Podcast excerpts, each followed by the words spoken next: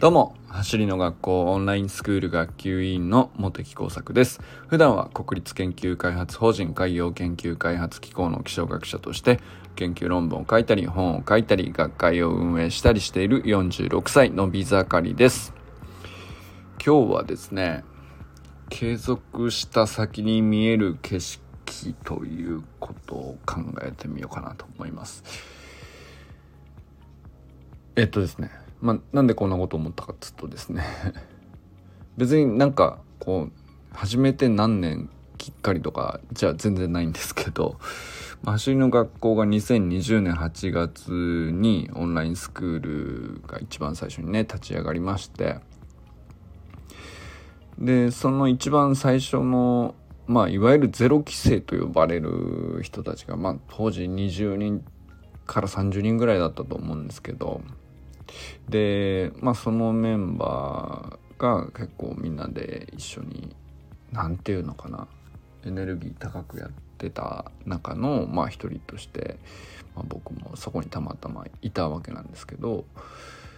でなんか当時のメンバー結構やっぱ思い出すとまだ全然残ってる率が高くて すごいなと思うんですけどで走りの学校のオンラインスクールのまあ何て言うかそのサービスがどうなるか形も何て言うか全然まだ定まってなかった頃なのでもうみんなやみくもだったけどとにかくこの走り革命理論すごいぞみたいなあのどうやって学ぶのが一番いいんだろうねみたいなことのレベルまでこうディスカッションしながらやってたりしてましたけどでまあ途中2021年の2月ぐらいからですね、まあ、52週間の丸1年間分ですね毎週毎週の52個のトレーニングプログラムとして週間メニューという形ですねいわゆる今の形ですね。でこれがまあ入学した瞬間から1週目2週目3週目ってこう自動的にメールで送られてくると。でそれを一つずつ順番にこなしていくと。いう形になってまあいつ入った人でもあの同じようにあの取り組めると。いう形になってで今2022年の11月ですね。これ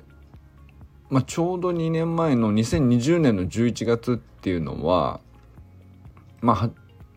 20年8月にスタートして34ヶ月経ってるんで落ち着きかけるかなと思ったらいやむしろちょっと何て言うか混乱が起き始めていていやどうしようみたいな感じになってた頃なんですよね。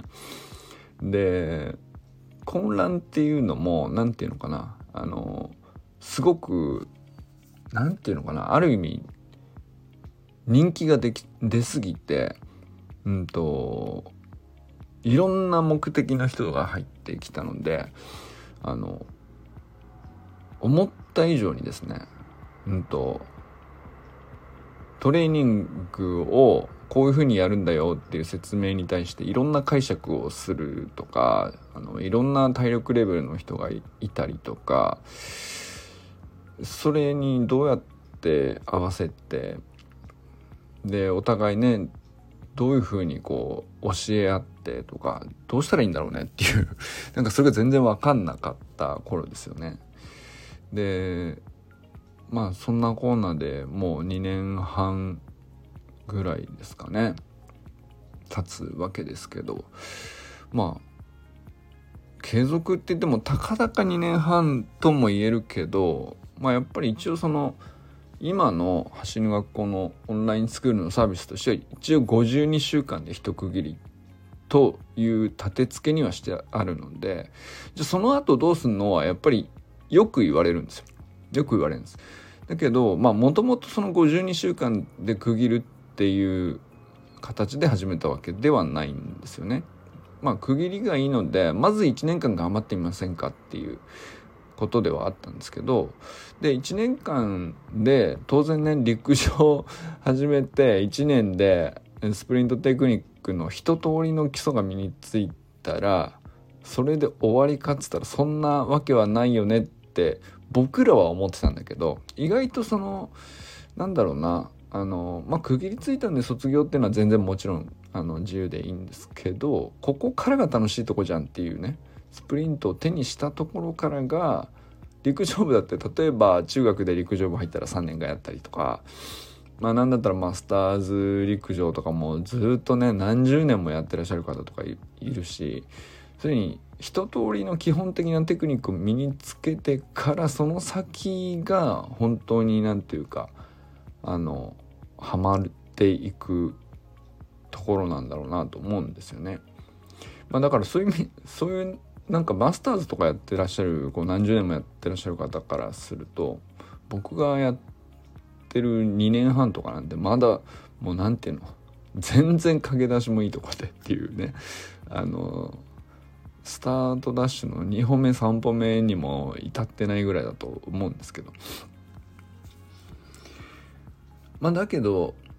うんまあ比べるものによりますけど一応ねその52週の基本の週間メニューはあの一通りもちろん終わっているしその後の月間メニューにしてもうんと基本的にはもうほぼ僕は1週半以上してんじゃないかな1週以上はしてると思うんですよ。でじゃあそのそれぐらいはとりあえず継続した上で、えっ、ー、と、なんで飽きないのかなっていう感じですね。まあ正直言うとね。これが不思議な話だなってやっぱり思うところもあるんですよね。これなんで飽きないのかっていう でこれはあのー、そんななんていうのかな僕そんな強い目的とか目標を立ててそれまでに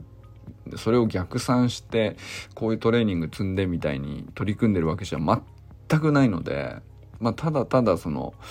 できるだけ長い時間上機嫌で過ごしているために健康でいたいぐらいの話であって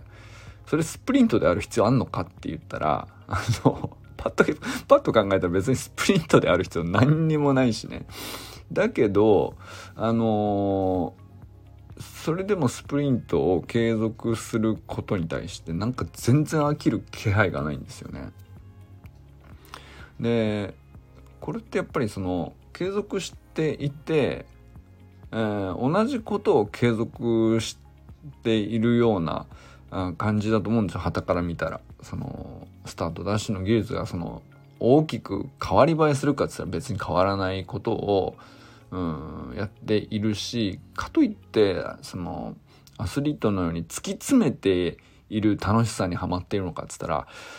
いや僕全然その突き詰めるとかじゃないですと。そういうレベルじゃないんで。でまあサイクリングとかも未だにやってて楽しいし何なんでしょうね。そのレベルが上がってるとか自己成長とか目標に近づいてるとかそういういわゆるなんかパッと考えつきそうなモチベーションの種になるようなものっていうのは僕の中には正直ほぼないんですよ。だけど継続してるんですよ。これ何なのかなっていうね。あの、なんだったら なんだったら校長から見ても不思議になるかもしれないですけどうん。いや、でも結構そういう人いるんですよね。で、僕は、なん、なんだろう、その、あんまりそこ言語化されてないし、やってる人同士で、まあそうだよねって共感することはあれと、うまく説明できないなっていうのもあったりしたんですけど、で、これは、まあ、あえて言うなら、その同じトレーニングをやってたりとか、その必ずしもタイムが縮まってるとか大きなこう進化を実感したりとかそういうのじゃなくても間違いなく継続してると、うん、見える景色があの変わってるんだと思うんですよ。あの1年間一通りのメニューやった。ある程度そのスプリントのあ基礎ってこういうことなんだなとか、うん、まあ 50m のタイムでこう8秒5だったのが6秒8になりました。自己ベストすげえみたいな感じになってその喜びを味わったみたいなのも1年目で味わったわけですけどなんかあそこで終わっててもおかしくなかったはずなんだけどじゃあそれ以降、うん、7秒切ってないんですけど。あのじゃあそういう意味ではそれ以降の1年半ぐらいに関して別にその自己ベスト更新みたいなモチベーションでやってないのにじゃあ楽しさが減ったのかって言ったら全然別にそうじゃないですよね。これはあの同じようなトレーニングを繰り返しているしまあ2週半ぐらいしてるわけですけどだけどでタイムもそんな変わってないんだけど見えている景色はもうだいぶ違うなっていうのははっきりしてるんですよね。まあ、まずはその人が入れ替わってるっていうのも大きいですけどまああのー例えば1年前2年前だったら和田誠一さんとかいなかったし2年前の一番最初の頃宇佐美くんもいなかったしとかね山本健太さんだってそうだな、えー、1年半ぐらい前ですかね、えー、オンラインスクールに最初入ってきたのが。それがあの気づいたら社員になってるみたいな。そのプロセスもにいちいちびっくりしてうれまあ嬉しいびっくりなわけですけど一つ一つはね。で小堀やっこちゃんみたいなあのなんていうのかな。今までいなかった感じ橋の学校にいなかった感じの人が入ってきたりで一方ではやっぱりリカード先生と畑先生っていうのはもう相変わらずものすごいエネルギーを放っていたりっていう感じで。何ていうのあの同じトレーニングをやっていても何ていうか出会う人も変わるし、えー、同じ人と同じようなエネルギーでやっていてもなんか2回目3回目全然違う景色に見えるもんなんですよね。で、それがなんか、いちいちその新鮮味があるというか、秋、秋が来てないんだと思うんですよね。それがなんか継続に結果的につながってるというか、あの、飽きる気配がないっていうか まあそんな感じですよね。で、まあ、もう一つは思ったのがですね、まあインスタにアウトトレーニング動画を投稿するとかっていうアウトプットももちろんその続けるモチベーションにはなってると思うんですけどやっぱりねそのなんかいろんなアウトプットをしたくなってくるんですよね。最初1年目はこう学んでガイダンスから受け取ってこういうことだよねっていうのをあのインプットすることにすごく一生懸命なフェーズなんですよね。で体の動きにそれをつなげてみたいな。で一生懸命インプットすればするほどまあもっとよくなれるはずだっていうそのインプットにもいろんなレベルがあってまずは一通り理解するもっとよくできるんじゃないかっていうそのインプットのレベルを上げていくっていうか質を上げていくっていうフェーズがあってでそれがでも一通り終わったらじゃあそれで飽きちゃうんじゃないかと最初思ったんですけど僕も思ったんですよ。思ったんだけど今度なんかそれこそこの音声配信もちょうど1年半ぐらい前から始めて54050回やってるわけですけどこういうなんかそのうーんアウトプットのいろんなやり方を探し始めるっていうかこれなんで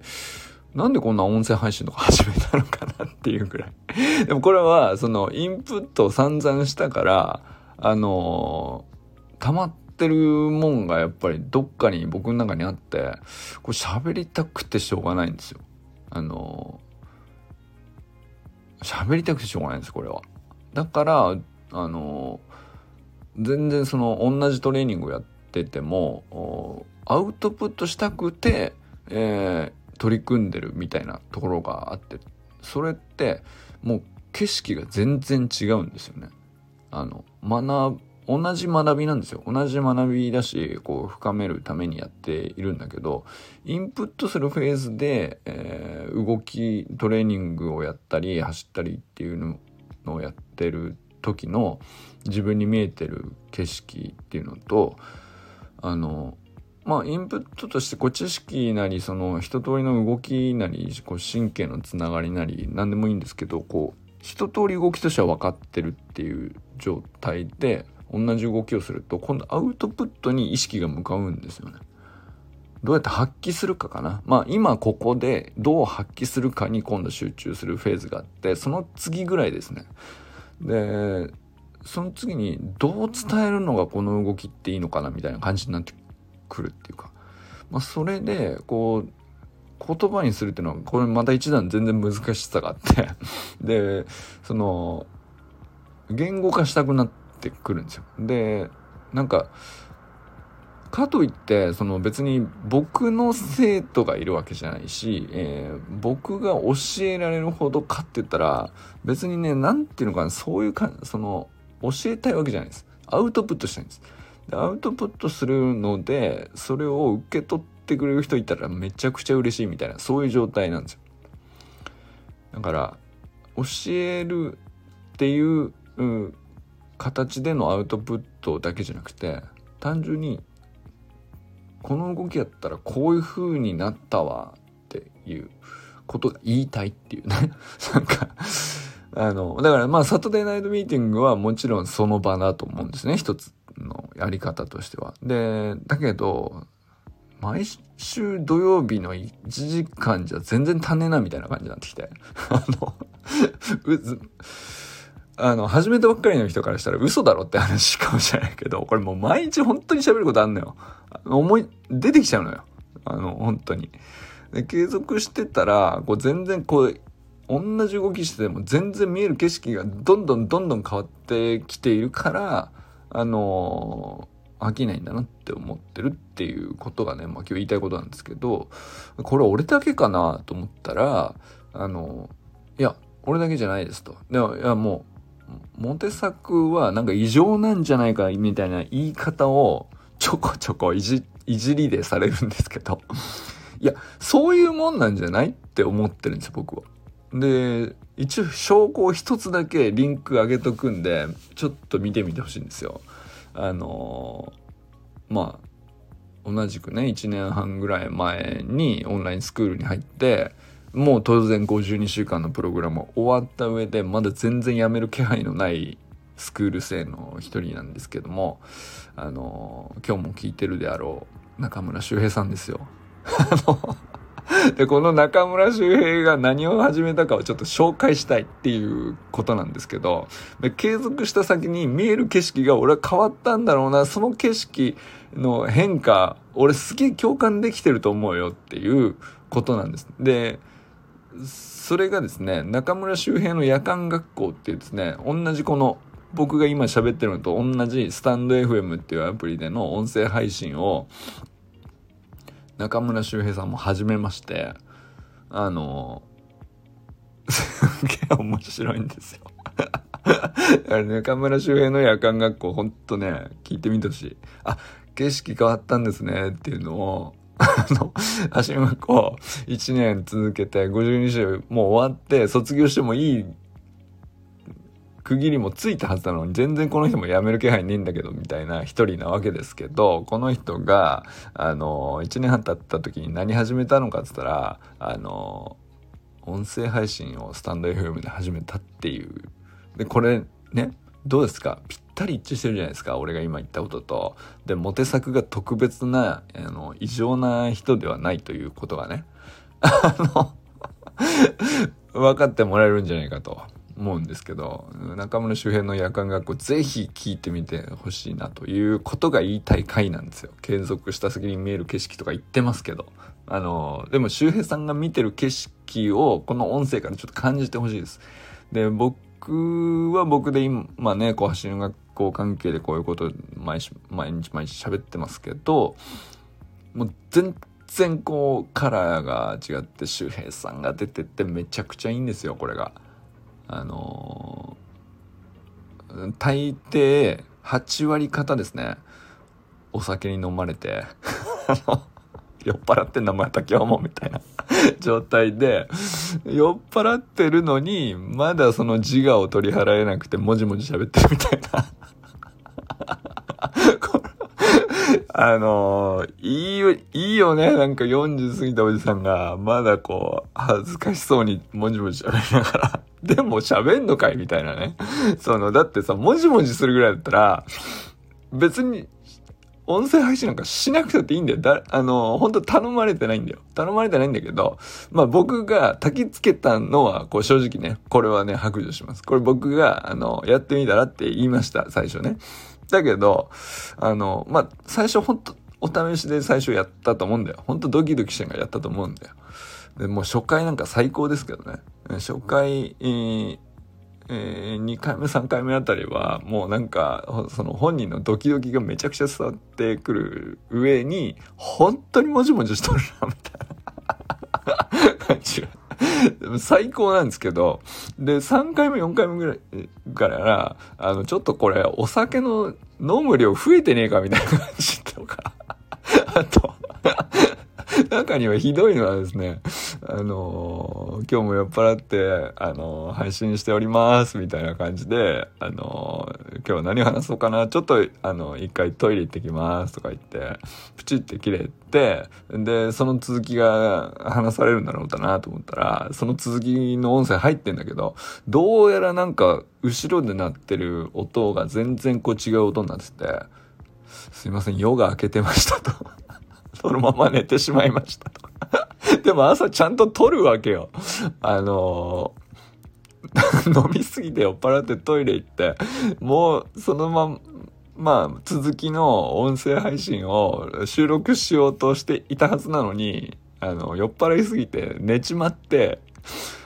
夜が明けて、それだけでもいいんだけど、もう笑っちゃうんだけど、あの、翌朝ちゃんとね、あの、ああ、やっちまったっていう二日酔いの状態で、まあ、朝ね、チュンチュン言ってるんですよ、明らかに。その その状態でいややってしまいましたみたいなのを収録してるんですよね。もうほんと最高だな、この人と思って。あの、それがね、あの、中村周辺の夜間学校の感じなわけなんですけど、これがね、でもね、そんな感じなんだけど、意外にいい話なんですよ。これぜひ聞いてみてほしいんですよ。これね、継続した人の見ている景色だなーっていうのがすごいよくわかると思います。52週間終わって、うん、スプリント楽しんでんだなと。まあ、あの、少年野球の指導者もやりつつ、で、どういうこと大事にしてんだなとか、自己肯定感って何だろうとか、いろいろあるじゃないですか。で、こういうことに感謝してんだなとか、あ、確かになと。そういうことへの感謝大事だよな、みたいなことこういろいろあると思うんですけど、あの、ほんとね、なんていうか、まさしく、うん、まあ、もじもじお酒飲みながら、あの、独り言っていう感じなので、何にもこう嘘がない中で、あの、本当に思ってることが出てきているので、あの、本当に周平さんが見てる景色なんだろうなっていうのがねこうこのね中村周辺の夜間学校で、うん、夜間学校と言いながらね朝の散歩で配信したりとかももうバラバラなんですけどコンセプトが 全然でもいいんですよ。もう最高なんで、ぜひ聞いてみてくださいという話でございました。ということで今日はね、継続した先に見える景色を、よかったら、見てみてくださいっていうおすすめですね。あの、まだ継続の途中で、52週の途中でね、週間メニューはまだ途中ですよっていう人も、あ、こういう感じになるんだっていうね。なるほどねってなると思うんで、ぜひ聞いてみてほしいなと思います。ということで、これからも最高のスプリントライフを楽しんでいきましょう。 Vamos